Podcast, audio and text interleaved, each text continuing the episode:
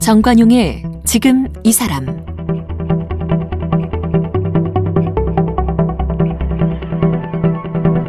여러분 안녕하십니까 정관용입니다. 코로나19로 가장 큰 타격을 입은 분야 중 하나가 여행업계입니다. 이 항공의 경우에 국제선 여객 전년 대비 97% 감소. 야, 97% 어마어마하죠. 그리고 폐업이나 휴업 신고를 한 여행사도 700여 곳에 달한다고 하고요. 그나마 유지하고 있는 여행사도 대규모 감원, 무급 휴직, 참 그야말로 생존을 위해 몸부림을 치고 있죠. 어떻게든 살아남기 위해서 온갖 아이디어들도 나오죠. 랜선 여행이라고 해서 가이드가 소개해주는 여행지를 그냥 화면으로 보기도 하고요. 또 목적지 없이 비행기 타고 떴다가 기내식 먹고 내리는 이런 비행 어, 여행도 있고요. 그리고요, 한국관광공사에서는 이 빅데이터를 이용해서 여행 예보 서비스도 제공을 하고 있다고 하네요. 여행 예보 서비스라 이게 뭔지 궁금하시죠? 그래서 오늘 한국관광공사 빅데이터실에 김영미 실장을 초대했습니다. 김영미 실장, 어서 오십시오. 네, 안녕하세요. 관광공사 안에 빅데이터실이 따로 있어요? 예, 그 작년에 8월 정도에 관광 빅데이터실이 생겼고요. 어. 그 안에 이제 세 개 팀이 어, 관광 빅데이터 업무를 나누어서 담당하고 있습니다. 그러니까 관광과 관련된 빅데이터라면 뭐죠? 뭐, 뭘 말하는 거죠? 음, 가장 많이 쓰이, 쓰이고 있는 데이터는 통신, 카드, 내비게이션, social, 뭐 이 정도의 데이터들이 있습니다. 통신? 가장, 네, 가장 많이 쓰이는 데이터가 통신 데이터라고 할 수 있습니다. 잘 이, 연결이 안 되는데요. 통신 데이터를 갖고 관광과 뭐가 관계가 되는 거죠? 아, 예.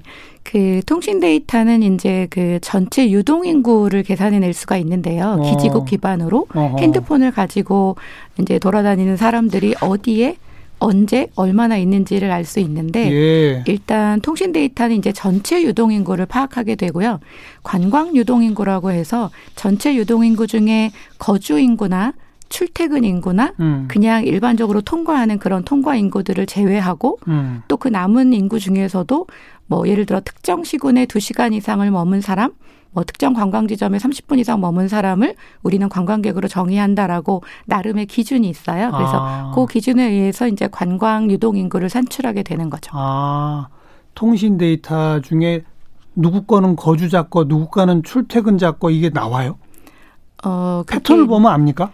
예, 예를 들어서 이제 거주자라고 하는 판단하는 기준은 통신사마다 약간 차이는 있지만 예. 한달 동안 열 번 이상 같은 장소에 그밤 12시부터 뭐 4시 새벽 4시까지 머문 사람이라던가 아, 예, 그렇죠. 이런 기준을 두어서 판단을 하게 됩니다. 그러면 정확하게 관광 목적으로 거기 온 사람 숫자를 가늠해낼 수 있는 기반이 통신 데이터다.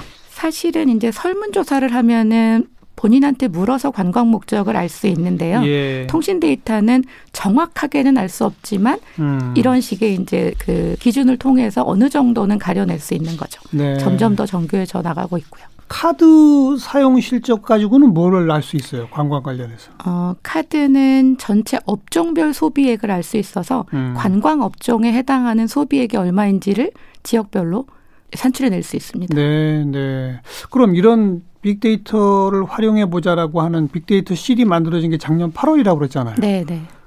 작년 8월부터 어떤 문제 의식에서 이런 실이 따로 만들어지게 된 거죠? 사실은 이제 관광 분야에서 빅데이터를 사용하기 시작한 것은 2010년대 초반 정도부터고요. 음. 그때는 이제 공사도 별도의 빅데이터실이 있는 건 아니었고 기존의 관광 통계나 시장 조사를 담당하는 관광 시장 분석팀에서 일부 이제 뭐 그 통신이나 카드 데이터를 중심으로 일회성으로 이렇게 이런저런 성과 분석을 하는 정도로 그쳤었고요. 네. 저희가 음, 조금 본격적으로 시작한 것은 2017년에 이제 방금 전에 말씀드린 통신 데이터의 관광 유동 인구를 분석하는 기준 그런 가이드라인을 잡기 시작하면서 2000 어, 18년 정도에 이제 관광 빅데이터 센터라고 어. 먼저 생겼었습니다. 어. 약간 큰 팀의 규모로. 예. 근데 사실은 그 안에서도 빅데이터를 담당하는 인력은 한 명이었고요. 어. 별로 그렇게 이제 적극적으로 하지는 못하다가 이제 저희 이제 2018년 말에 미래 관광 산업을 대비하기 위해서 음. 공사가 어떤 부분에 주력해야 되느냐 직원들과 함께 여러 가지 토론을 거치면서 네, 네. 공사가 네. 주력해야 되는 사업 부분의 하나로 이제 빅데이터 사업을 뽑아냈고 그러면서 이제 2019년에 센터가 생기고 2020년에는 실로 확대가 된 거죠. 그럼 이걸 활용해서 미래 관광 산업에 네. 뭐 어떤 서비스를 확충할 수 있는 겁니까? 어, 사실은 이제 어, 관광산업 부문이 크게 활성화되지 못하고 있는 주요한 이유 중에 하나가 그 데이터가 부재하기 때문인데요. 어. 사실 방한 외국인 같은 경우에는 법무부에서 내놓는 출입국 통계가 있어서 예. 국적별로 뭐 성별로 연령별로 얼마나 오는지가 그래도 잡히는데 잡히죠. 내국인 같은 경우에는 사실은 설문조사에 기반해서 음. 추정 통계밖에는 없습니다. 네. 그래서 광역시도 단위로 이제 우리 국민들이 얼마나 이제 가는지가 사실 1년에 한 번 나오고요. 음. 그래서 그 시의성도 너무 떨어지고 기초지자체 단위나 관광지별로는 어디를 가는지 사실은 알 수조차 없어서 음. 특히 이제 국내 관광 활성화 부분에서는 많은 그 어려움이 있었는데 이런 이제 통신 데이터나 카드 데이터를 사용하면 정말 실시간으로 거의 이제 일 단위로 혹은 심지어는 시간 단위까지도 네. 누가 그러니까 성연령 거주지별로 누가 언제 어디를 가는지 그리고 어떤 관광 행태를 보이는지가 굉장히 다양하게 분석이 가능해진 거죠. 음, 그런 분석을 통해서 일반 관광객들이 뭐 도움을 받을까요? 아니면 관광객을 상대로 하는 기업이나 뭐 지자체가 도움을 받을까요? 음, 양쪽 다 도움을 받을 수 있는데요. 음. 그래서 관광공사는 기업이나 지자체를 대상으로는 이제 관광 빅데이터 플랫폼을 지금 구축 중인데 오픈이 되면 그분들은 이제 고객들이 어떻게 움직이는지를 보시면서 이제 본인들의 비즈니스나 정책 수립에 활용을 하시고 예. 일반 여행객분들은 이제 저희가 그 만든 여행 예보 서비스 같은 것들을 이용해서 음. 내가 여행을 가려고 하는 시기에 어느 지역이 얼마나 혼잡한지 어. 그리고 내 여행 스타일에 적합한 여행지는 어딘지 사실은 SNS 같은 데서 보면은 한두 명이 올린 이렇게 글을 보면 사실 광고성 글도 있고 맞아요. 일일이 여러 가지를 찾아보기가 어렵잖아요. 맞아요. 근데 결국은 집단 지성에 의한 빅데이터를 참고하면 예. 어, 나만의 스타일에 맞는 맞는 어, 적합한 여행지를 쉽게 한 번에 찾을 수도 있고 음. 예, 여행 계획을 수립할 때 많이 도움이 되실 수 있죠. 그게 바로 여행 예보제다. 네, 네. 기상 예보는 알겠는데 여행 예보는 뭐뭐를 미리 알려주는 겁니까? 아. 좀 방금 좀 아까 언급하신 게 뭐 다음 주쯤에 어느 지역에 가면 몇 사람 좀올 거다. 요거는 뭐 빅데이터를 통해서 예보할 수 네, 있다 이거잖아요. 네, 네, 네. 어. 그리고 그다음에는 이제 저희가 여행 목적이나 여행 예정 일자 그리고 어떤 예상 본인이 원하는 소요 시간 뭐 이런 것들을 입력을 하시면 음. 저희가 그 여행 스타일에 맞는 여행지를 추천도 해드리고 어. 그 여행 예정의 관광지의 혼잡도나 기상 상태를 알려드리고 어. 예, 그렇게 도움을 받으실 수 있는 스타일 거죠. 여행 스타일 그래서 이. 나는 뭐 어, 자연 감상이다, 아니면 힐링이다, 아니면 레저 체험을 원한다, 아. 이런 식의 주요한 여행 목적. 나는 뭐 식도락 여행, 미식 여행이다. 아. 이런 식으로 이제 체킹을 하시게 여행 되면 목적, 네, 그 다음에 기간, 뭐 비용, 뭐 이런 것들을 입력하면 아직 저희가 비용까지는 뭐 못했고요. 어. 그 우리 집 뭐 내가 사는 시군구에서 두 시간 이내, 세 시간 어. 이내에 도달할 어. 수 있는 자연 관광지, 힐링 여행지, 뭐 예. 맛집이 많은 여행지 예. 이렇게 알아보실 수 그럼 있는 그럼 관광공사가 대한민국의 모든 관광지를 그런 식으로 유형화해 놨군요. 분류를 어, 하고. 그래서 모든 관광지를 하지는 못했고. 앞으로 하셔야죠. 아, 앞으로 해야죠. 처음에 올해는 시작이라서 이제 약 천 개, 천여 개 관광지가 들어가 있고 예. 계속해서 확충하고 있는 중에 있고요. 예, 그래서 그런 식으로 저희가 알고리즘을 개발해서 음. 원하시는 그 스타일에 맞는 적합한 여행지도 추천해 드리면서 혼잡도도 예측해 드리고 주변에 있는 맛집이나 또 인기 많은 관광지 혹은 뭐 한적한 여행지를 대한 여행지로 소개해 드리는 어. 그런 사업을 하고 있습니다. 맛집까지 소개해 줘요? 어, 맛집은 저희가 이제 내비게이션 데이터로 소개를 해드리는데요.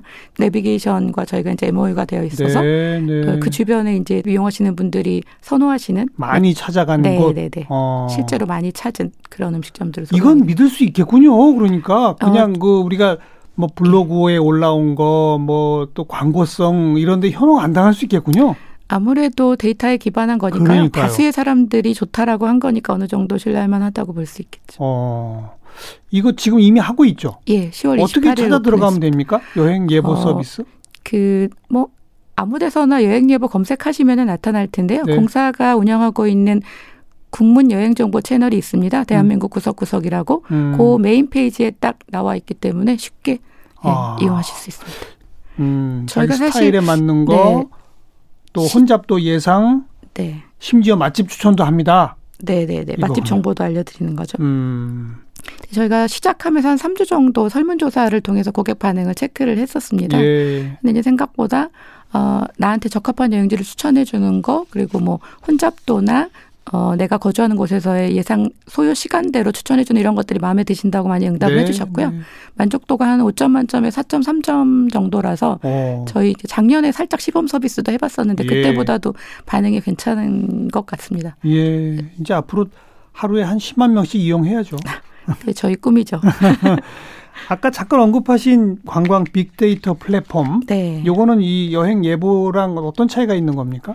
저희가 그 관광 빅데이터 플랫폼은 여러 가지 관광 빅데이터와 조사 통계 그 관광 데이터들을 제공하는 개방하는 툴이면서 동시에 분석된 서비스도 제공해주는 빅데이터 관광 빅데이터 포탈 사이트인데요. 어, 어. 그 안에 시스템이나 어떤 하드웨어나 소프트웨어를 기반으로 여행 예보 알고리즘이 돌아가게 되고 네. 표출만 저희 이제 소비자들이 보는 화면만 어 저희 그 여행 정보 채널에서 보여지게 되는 거죠. 그러니까 음. 인프라는 어, 빅데이터 플랫폼 기반이고 소비자들이 보여지는 화면은 이제 저희 여행 정보 채널이 되는 거고 네. 그리고 그 플랫폼은 이제 B2B 서비스가 줄어서 어떤 관광 기업이나 지자체 분들을 위한 알겠어요. 예, 분석 서비스나 그러니까 데이터. 어, 사실상 이 플랫폼에 축적되어 있는 자료가 없으면 여행 예보를 못 하는 거죠. 아, 그렇죠. 그죠? 예, 예. 그런데 이제 이거에 기반해서 일반 국민한테는 여행 예보를 해주고 네, 네. 관광 기업이나 지자체는 당신들 여기 들어와서 마음껏 데이터 가지고 한번 네. 분석해 보십시오. 네. 전략들 짜 보십시오. 네. 그거로군요. 네. 음. 그리고 사실 기존에 이제 관광 분야 말고도 여러 군데서 빅데이터 플랫폼들이 만들어져서 운영되고 있는데요. 네. 이제 저희가 착안한 점은 사실 빅데이터 플랫폼이 너무 어렵다 보니까 이제 음. 전문가분들은 데이터를 가져다가 마음대로 활용하실 수 있는데 네. 이제 지자체 정책을 수립하시는 분이나 일반적인 관광 기업 종사자분들이 그렇게 막 빅데이터를 잘 아시지 못해서 음. 저희는 고객 체감 서비스를 만들어야 되겠다라고 해서 직접 들어오셔서 사이트를 접속하시면 그냥 손쉽게 우리 시군구에 지금 지금 관광시장 현황이 어떻게 변하고 있지 내지는 어. 떤 일본이면 일본, 중국이면 중국 국가별 관광시장의 흐름이 어떻지라고 어. 조금 직관적으로 이해하실 수 있도록 예. 좀 분석 서비스된 시각화 화면을 많이 보여드리려고 준비하고 있고요. 꼭 꼭 지자체에 근무하는 공무원 아니어도. 어, 그럼요. 관심 있으면 일반 시민들도 그럼요. 네. 자기 고향이나지 어, 네. 자기가 좋아하는 관광지 요즘 트렌드 이런 거 이렇게 그럼 재미있을 것 같은데요. 네, 저희가 이제 우리 지역 관광 상황판이라고 해서 기초지자체 단위로 그 지역의 관광 시장을 한눈에 볼 수 있는 코너를 만들고 있는데요. 예. 어, 이제 관광객 규모 대비 뭐 소비가 얼마나 있는지, 뭐, 그리고 관광객들이 얼마나 체류하는지, 뭐, 어디서 주로 우리 지역에는 뭐 음. 뭐 서울 사는 사람이 오는지, 뭐, 충청도 사는 사람이 오는지, 이런 것들을 이제 보실 수 있어요. 그래서 오. 살짝 다른 지자체랑 비교도 하실 수 있기 그러네요. 때문에 어. 우리 지자체는 어떤 유형인가, 뭐, 이런 것들 보시면 재미있을 것 같습니다. 알겠습니다. 여행 예보제라는 걸 하고 있다, 이미. 그리고 네. 관광 빅데이터 플랫폼도 곧 문을 열 거다. 네, 네. 네. 청취자분들 관심 갖고 좀 들여다봤으면 네. 좋겠고 오늘 모신 김에 네, 네. 진짜 코로나 19 때문에 큰 일이죠. 너무 큰 일이죠 관광업계는. 관광공사도 힘들죠 요새. 관광공사도 굉장히 고민이 많고 실제적으로 힘들죠. 지금 관광공사가 제일 큰 이 사업 영역이 해외 관광객 유치입니까? 네, 맞습니다. 해외 관광 유치입니다. 네, 그거죠? 맞습니다. 네. 근데 지금 뭐 거의 안 되잖아요. 지금 현재 96% 마이너스고요. 그러니까 연간 누계로는 한 85% 정도 마이너스를 보이고 있어서 작년에 저희가 역대 최대의 1,752만 명의 관광객이 들어왔었어요. 1,752만 명? 해외 관광객이? 네네. 이야. 어, 역대 최고였습니다. 어. 그래서 사실은 저희가 뭐 올해 1월까지만 해도 아, 올해는 2천만 명을 유치하겠다. 네, 네. 야심찬 계획을 세우고 이제 막 달리기 시작하려고 할 때 이제 코로나가 터졌고 예. 사실 올해는 연말까지 뭐 300만도 채 못 들어올 것 같아서 어. 이 300만이라는 숫자는 한 1989년 뭐 이 정도 숫자거든요. 그러니까 거의 30년 전으로 돌아간 거예요. 아휴. 그래서 사실 관광사도 고민이 많습니다. 그 이, 이날치 범 내려온다. 네, 네, 네. 동영상만 보고 오진 못하는군요. 네, 이제 오고 싶어하는 욕구는 많이 불러 일으켰고 이제 코로나가 종식되면은 사실 한국에 많이 가고 싶다라고 응답해 주신 분들이 많이 있긴 한데 네. 실제로 올 수가 없으니까요, 막혀 있으니까요. 음, 여행사들도 문 닫고 뭐 그 관광 해설사 뭐 다들 힘들죠. 네, 기본적으로 여행사분들 뭐 너무 어려우시고요. 그리고 이제 관광 통역 안내사라고 해서 외국인들이 들어오면 그분들한테 외국어로 소개하는 일을 하시는 그런 분들도 계신데 그런 분들도 일을 할 수가 없고. 그렇죠. 심지어는 이제 해외에서 우리 국민들이 해외여행 갔을 때 그 나라를 안내해 주시는 해외에 거주하시는 가이드분들. 맞아요. 이런 분들도 완전히 뭐 다. 실업 상태죠. 네, 실업 상태라고 합니다. 정부에서 뭐 지원은 조금 그래도 해줬죠. 여행업을 특별 지원 업종으로 하긴 했죠. 네, 그렇죠. 뭐 일단 지원금도 많이 드리고 여행사 같은 경우에도 이제 고용 지원금 같은 것들을 드리기는 하고 저희도 이제 뭐 공유 오피스 이런저런 아이디어로 지원해 드리려고 하는데 음. 아무래도 한계가 있죠. 너무 많이 줄었으니까. 네, 네. 참. 해외 못 가니까 국내 여행은 많이 늘었겠지라고 생각하시는 분들이 있는데 그거는 맞습니까? 음, 아까 제가 해외에는 한 연간 누계로 85% 정도 마이너스라고 말씀드렸는데요. 국내도 늘지는 못했습니다. 국내는 한 16% 정도 마이너스? 그러니까 음. 상대적으로 마이너스가 덜한 거지 국내 여행도 자유롭지는 못했기 때문에 네. 작년보다 늘지는 못했고요. 상대적으로 덜 감소했다고 보시는 게 맞을 것 같습니다. 음. 물론 이제 해외여행 수요가 국내로 반영되는 거는 많이 있었겠죠. 아무래도. 음. 국내 여행 중에서 최고 인기는 여전히 제주도입니까? 어떻습니까? 워낙 제주가 인기 있는 관광지인데 어, 제주가 처음에 3월, 4월에는 4월에는 한 마이너스 44%까지 굉장히 많이 떨어졌었어요. 어, 어. 그러다가 그때 맞아요.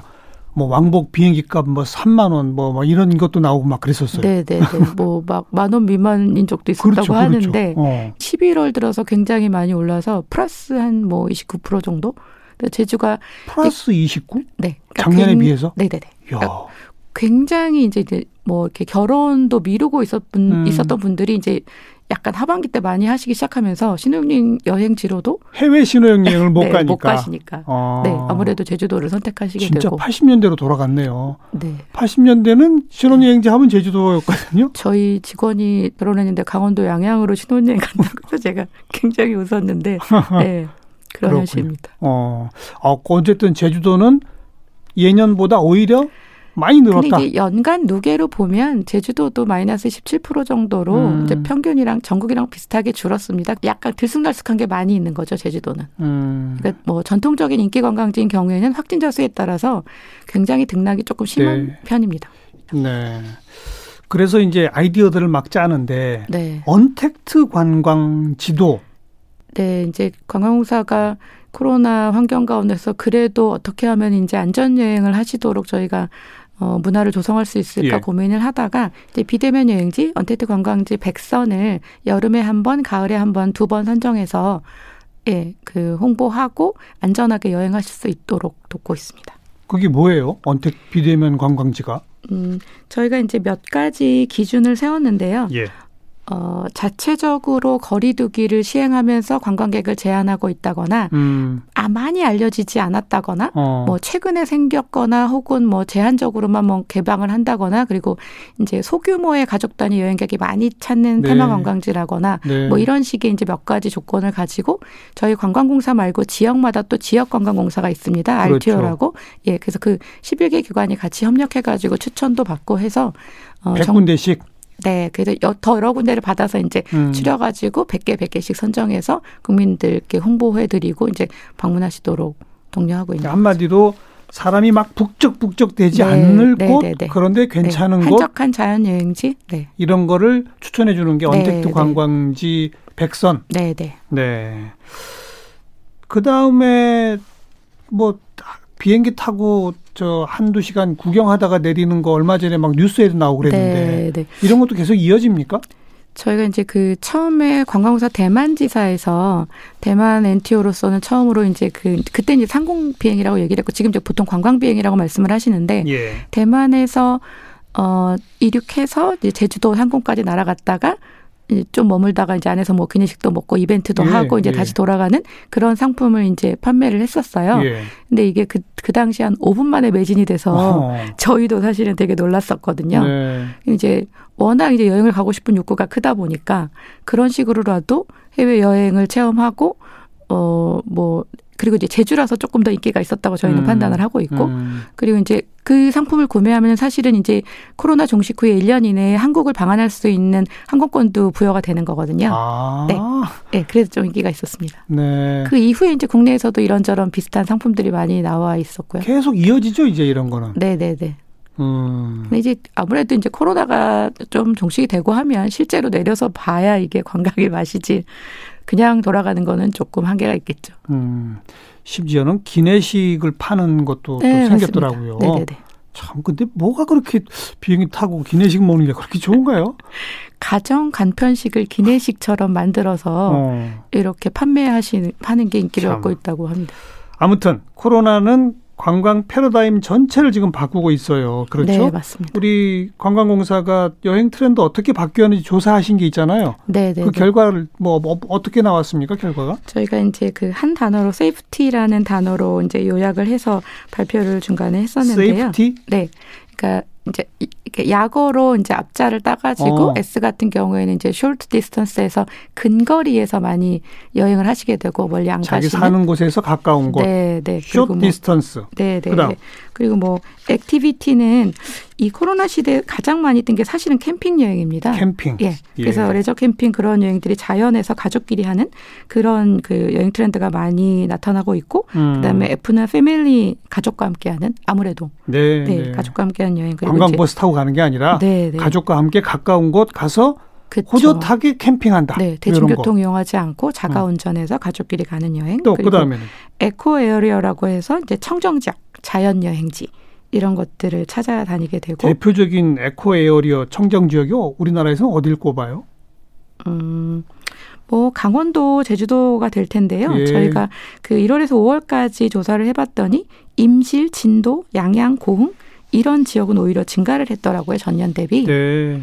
그래서 코로나 와중에도 사실은 이제 이런 청정 지역들은 어, 오히려 증가하는 모습을 보이고 있어서 이제 아, 나름 yes. 저희가 위기 속의 기회라고도 생각하고 있는 부분이 그 전에는 이제 뭘 어, 사실 여기 뭐 숄디스턴스가 나오기도 했지만 음. 너무 멀거나 이렇게 그 비싸면 또 안 가고 그랬었는데 이제는 음. 비싸도 좀 안전한 여행지 아. 멀더라도 약간 체류하면서 자연을 즐기는 여행지를 가는 예. 패턴도 나타나고 있어서 예. 오히려 저희가 이제 관광공사의 주요 미션이 지역 관광 활성화인데 음. 그런 측면에서는 약간 긍정적인 신호라고도 보고는 있습니다. 네, 그게 eco area고. 네. 그 다음에 그리고 T는 이제 tourist site인데요. 이거는 예, 아까 말씀드렸던 뭐 전주 한옥마을이라든가 제주 중문관광단지라든가 인기 관광지인 경우에는 여전히 어, 수요도 많이 있지만 그 확진자 여부에 따라서 굉장히 등락폭이 심한 음. 그런 양상을 보이는 측면이 있었고 인기 관광지는 인기 관광지 중심으로 관광 수요가 굉장히 많이 변동을 하고 있다는 거죠. 그러니까 여전히 가고는 싶어 하는데 네, 소문만 나면 확 줄더라. 네네네. 네. 아. 근데 좀 괜찮으면 또 확 늘어났다가 아. 뭐 이런 양상. 그리고요. 그리고 이제 마지막은 이제 옛이라고 해서 이제 말씀하신 욕구는 상당히 존재하지만 망설이는 음. 아직은 좀 불안하다 뭐 이런 이제 그때 저희가 이제 6월에 한번 조사를 했었었는데 예. 네, 그런 반응들을 보여주셨었습니다. 네. 한국관광공사가 만들어진 지 꽤 오래됐죠? 저 62년에 창립된 기관입니다. 예. 그 새롭게 개발 발굴해서 국내외에 물론 해외가 주력이긴 합니다만 국내 분들한테도 소개하고 한 그런 여행지들도 많죠. 굉장히 많이 있죠. 일단 뭐 제주 중문 관광단지나 경주보문단지는 관광공사가 직접 개발한 관광단지이고요. 그렇습니까? 예. 직접 예전에, 개발했어요? 예, 예. 공사가 관광단지 개발 기능을 가지고 있다가 어. 80년대 후반에 이제 그 정부 지침에 의해서 이제 개발 어, 사업은 중단을 했는데요. 그 어. 전에 이제 아주 초창기 때는 사실 뭐 아무것도 없었으니까요. 네. 그리고 현재도 전북에 이제 내장산 리조트를 이제 개발하던 거니까 음. 마무리하기 위해서 정읍 씨와 같이 어, 협업으로 해가지고 거의 마무리 단계에 있고요. 네. 네, 직접 개발한 경우도 있고 아니면 이제 최근 들어서는 이제 춘천의 물레길이라든가 저희가 그 어, 관광 벤처 기업을 육성을 하고 있습니다. 그래서 음. 그런 벤처 기업들이 가지고 있는 관광 콘텐츠 서비스들을 적극적으로 홍보하는 역할도 하고 있고, 네. 어, 그리고 뭐 저희가 한 20, 10년 전부터 이제 하고 있는 사업이 추천 가볼 만한 곳이라는 사업이 있어요. 추천 가볼 만한 곳. 예, 그 예전에 저도 한 20년 전에 담당한 적이 있는데 어. 잘 알려지지 않는 지역의 관광지들을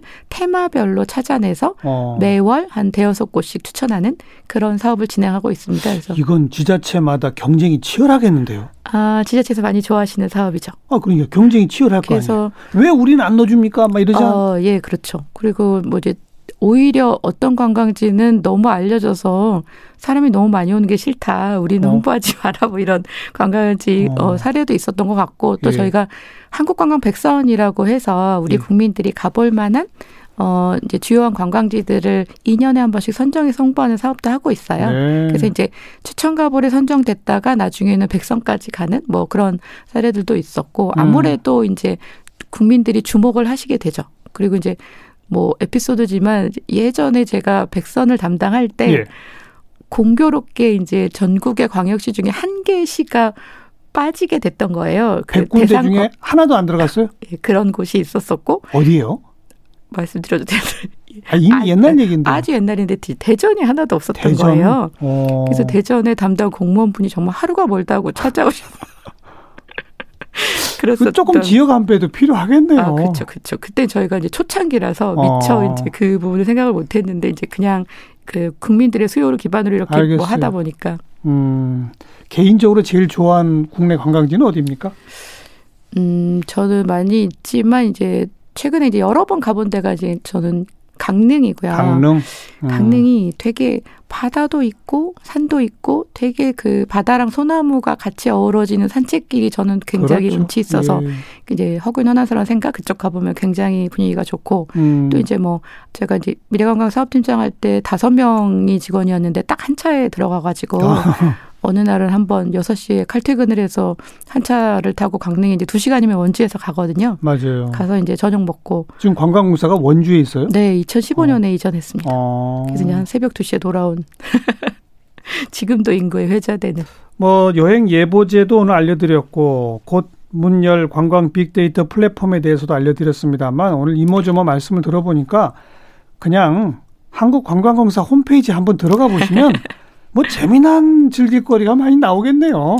아, 맞습니다. 저희가 그 사실은 올해는 코로나 때문에 정상적으로 하지는 못했는데 봄 가을에 여행 주간이라는 국내 여행 캠페인을 진행하고 있어요. 예, 예. 그러면 거기에는 사실 굉장히 많은 여행지의 할인 쿠폰 뭐 이런 어, 정보들이 나와 있고 그래서 사실은 한 번 오신 분들은 계속 꾸준하게 관광소 홈페이지를 찾고 계십니다. 알겠습니다. 즐겨찾기 목록에 넣어놔야 되겠네. 네. 오늘 한국관광공사 빅데이터실 김영미 실장 함께 만났습니다. 고맙습니다. 감사합니다.